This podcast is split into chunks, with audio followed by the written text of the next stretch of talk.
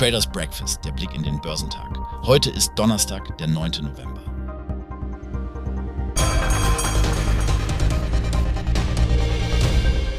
In der asiatisch-pazifischen Region verzeichneten die Märkte heute eine gemischte Performance. Nach zwei aufeinanderfolgenden Tagen des Rückgangs konnten die meisten Märkte wieder etwas Bodengut machen. In Südkorea musste der Kospi einen deutlichen Rückschlag hinnehmen. Im Ergebnis ist der Index in den letzten beiden Sitzungen um 3,24 Prozent gesunken. Dieser Rückgang hat mehr als die Hälfte der Gewinne dieser Woche zunichte gemacht, die mit der Wiedereinführung eines Verbots von Leerverkäufen zusammenfielen.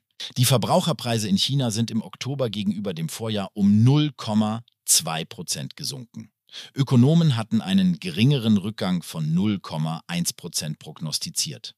Zusätzlich sanken die Erzeugerpreise um 2,6 Prozent, etwas weniger als der erwartete Rückgang von 2,7 Prozent. In Hongkong verzeichnete der Hang Seng Index einen geringfügigen Rückgang von 0,25 Prozent im Nachmittagshandel. Gleichzeitig behielt der CSI 300 in China eine relativ stabile Performance bei. Zurück in Südkorea konnte sich der Kospi erholen und verzeichnete heute einen Gewinn von 0,52 Prozent.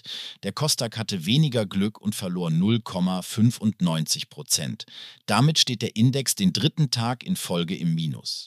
Auf der positiven Seite legte Japans Nikkei 225 um 1,64 Prozent zu und der Topix war mit einem Anstieg von 1,36 Prozent nicht weit dahinter. Unten in Australien zeigte der SP ASX 200 Widerstandsfähigkeit und schloss 0,28 Prozent höher als am Vortag. Nachdem der SP seine längste Gewinnserie seit November 2021 vollzogen hat, zeigen die an den Index gekoppelten Futures am Donnerstag eine bescheidene Abwärtsbewegung. Auch die Futures, die an den Nasdaq 100 gekoppelt sind, verloren etwa 0,1 Prozent. Die Futures des Dow Jones Industrial Average blieben hingegen unverändert. Im nachbörslichen Handel verzeichnete Disney einen Anstieg von 3%, nachdem das Unternehmen einen besser als erwarteten Gewinn gemeldet hatte. Auf der anderen Seite fiel Lyft um fast 2%, nachdem das Geschäft schlechter ausfiel als gedacht. Der Rental Service gab bekannt, dass sie im laufenden Quartal weiterhin Schwierigkeiten haben werden. Der technologielastige Nasdaq Composite legte um 0,08 Prozent zu und verzeichnete den neunten Gewinntag in Folge für seine längste positive Serie in zwei Jahren. Der Dow schloss dagegen um etwa 0,1 Prozent niedriger und beendete eine siebentägige Serie von Gewinnen.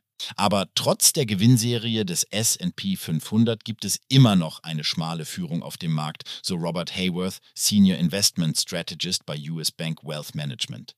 Technologiewerte haben ebenfalls weiterhin eine starke Performance gezeigt, während Investoren die Zinsentwicklung bewerten, sagte er. Investoren werden am Donnerstag auf Daten zu den Arbeitslosenansprüchen achten. Händler werden auch die Aussagen einer Reihe von Federal Reserve-Vertretern verfolgen, darunter der Vorsitzende Jerome Powell, die im Laufe des Tages erwartet werden. Schalten wir nun unseren Blick auf den deutschen Markt. Der DAX bewegt sich heute auf dem zuletzt erreichten Niveau.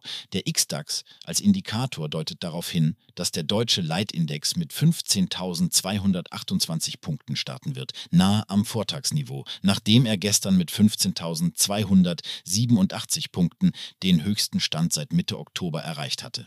Auch der Eurostox 50 wird wenig bewegt erwartet. Nach einer starken Vorwoche sehen Marktteilnehmer gute Chancen, dass der DAX bald aus seinem seit Ende Juli bestehenden Abwärtstrend ausbricht. Die Berichtssaison könnte erneut Impulse liefern, da sieben DAX-Unternehmen heute ihre Zahlen präsentieren. Die Luft nach oben ist jedoch dünner geworden. Und am deutschen Aktienmarkt herrscht weiterhin Zurückhaltung, wie die Hellerbar am Morgen feststellte. Abseits der Berichtssaison könnten Auftritte von Notenbankern am Donnerstag für Kursbewegungen sorgen. Insbesondere Äußerungen von Chefvolkswirt Philip Lane und Präsidentin Christine Lagarde von der Europäischen Zentralbank könnten das Potenzial haben, die Kurse zu beeinflussen. Aussagen aus dem Umfeld der US-Notenbank Fed haben zuletzt die Anleger verunsichert. Blicken wir nun auf einige Unternehmen, deren Zahlen heute verarbeitet werden müssen. Der Flugzeugbauer Airbus, der Chemikalienhändler Brenntag, die Deutsche Telekom, der Versicherer Hannover Rück, der Konsumgüterhersteller Henkel, der Pharma- und Chemiekonzern Merck KGaA und der Rüstungskonzern Rheinmetall stehen im Fokus. Vorbörslich zeigen sich in dieser Gruppe zunächst weniger auffällige Kursbewegungen. Henkel und Merck präsentieren sich fest. Die Telekom äußert sich etwas optimistischer für dieses Jahr, während sich Brenntag vorsichtiger für 2023 äußert. Airbus plant, die Flugzeugproduktion im Jahr 2024 deutlich zu steigern. Deutliche Ausschläge gibt es bei SMA Solar, wo der Kurs im Tradegate-Handel um 4,2 Prozent stieg. Das Geschäft des Wechselrichterherstellers boomt angesichts der hohen Nachfrage nach Solaranlagen. Genoptik und Ströer zeichnen sich ebenfalls positive Reaktionen ab, während GFT Technologies im SDAX mit einem vorbörslichen Abschlag von knapp 3 Prozent negativ auffällt.